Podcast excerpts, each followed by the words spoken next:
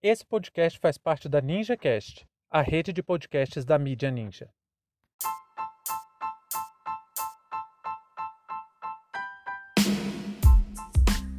Greve dos profissionais de limpeza urbana em São Paulo. Sejam bem-vindos e bem-vindas ao seu plantão informativo com análise e opiniões a partir de uma perspectiva histórica. Eu sou Arnaldo de Castro, em conjunto com Brenda Salzman, e hoje é dia 9 de junho de 2021.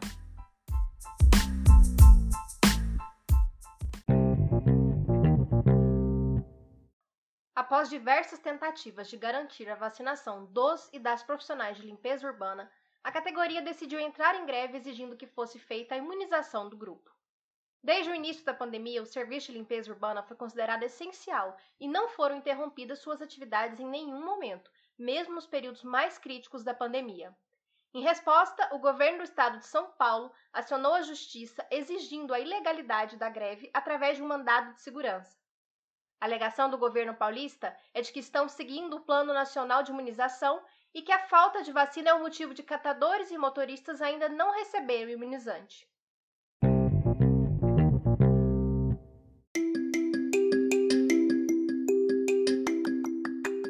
Chegamos ao episódio número 100. Depois de muito trabalho árduo, desgastante, difícil de fazer, mas que tem atingido o objetivo da nossa proposta. Por isso, nós queremos começar esse episódio agradecendo cada um e cada uma que apoia nosso projeto e que dá força para a gente continuar. O História Oral Podcast está cada vez mais consolidando como um importante espaço de discussão, informando e construindo conhecimento, mas principalmente criando uma rede de solidariedade em torno da educação, mais especificamente no ensino de história. Por isso, gostaríamos de fazer os nossos mais sinceros agradecimentos. Muito obrigado.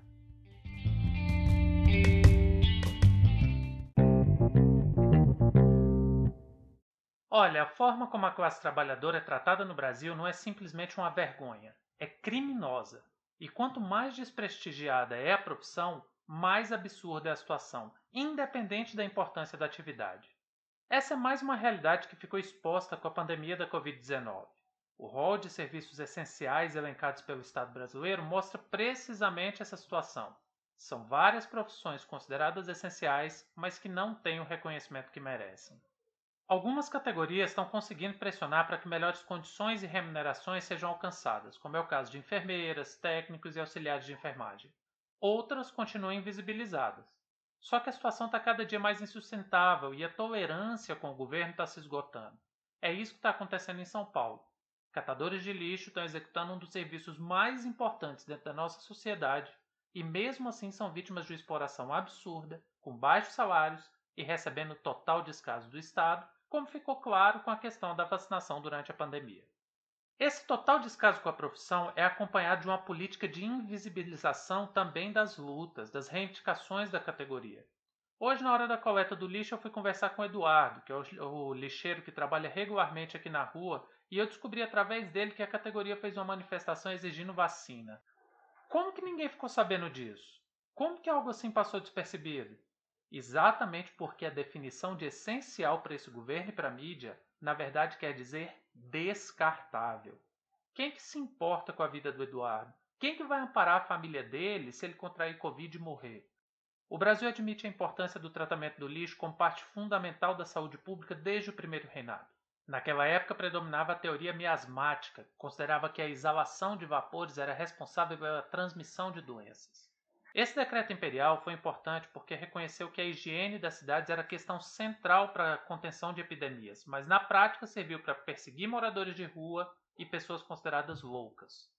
No Segundo Império, no dia 11 de outubro de 1876, o governo brasileiro anunciou a contratação da primeira empresa responsável pela limpeza urbana do Rio de Janeiro. O contrato foi firmado com o francês Aleixo Gary e, inclusive, é daí que vem a palavra Gary. Mas é aí que vem a grande dicotomia. Se o serviço é sem sombra de dúvida tão importante, por que os e as profissionais que desempenham essa função são tratados de maneira tão desumana? Qualquer médico sabe que um serviço de limpeza urbana é tão importante quanto um hospital. Qualquer professor sabe que a coleta de lixo é tão necessária quanto uma escola. Esses e essas profissionais deveriam ter tanto reconhecimento e prestígio quanto qualquer outra profissão. E não precisava ser como é. Se garis são tratados como são, isso é uma escolha. Eu me lembro de ter lido um artigo alguns anos atrás da jornalista Cláudia Valim, que ela entrevistou o lixeiro sueco Mats Bjornborg, e ele faz um relato de como é sua vida na Suécia. A socialites, a classe média, os empresários brasileiros ia cair duro para trás se lesse essa matéria. Porque estamos falando de gente que se incomoda com empregada doméstica viajando para Disney.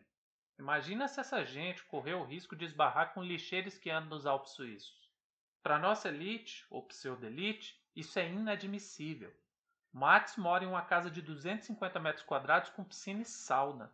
No Brasil, o salário de um gari mal está conseguindo pagar o aluguel do barraco.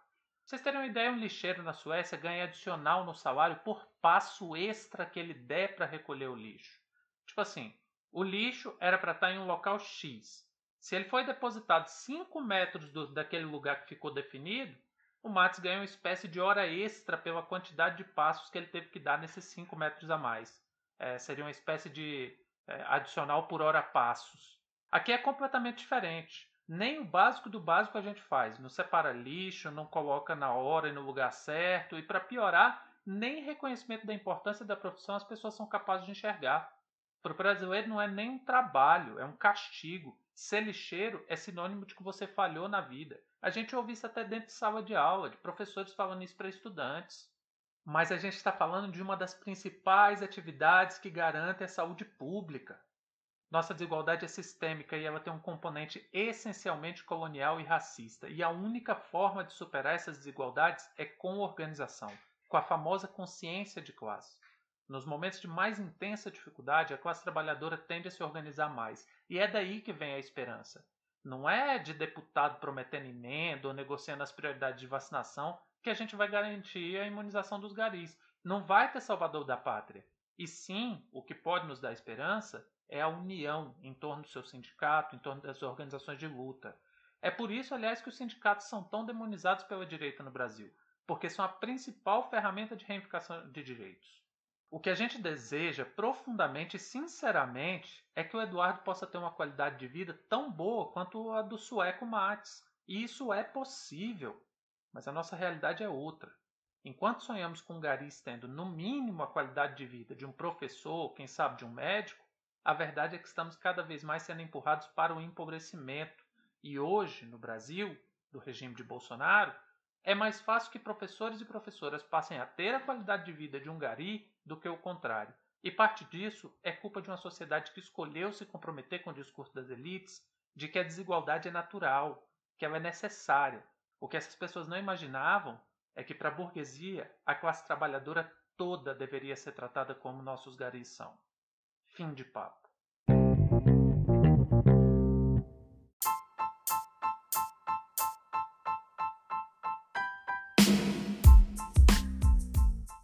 Entre tantos fatos que nos cercam e com a velocidade de informações a que estamos submetidos, essa foi nossa escolha para o destaque de hoje. Se você quiser participar do nosso financiamento coletivo, acesse catarse.me história. Muito obrigado a você por prestigiar nosso trabalho e até a próxima.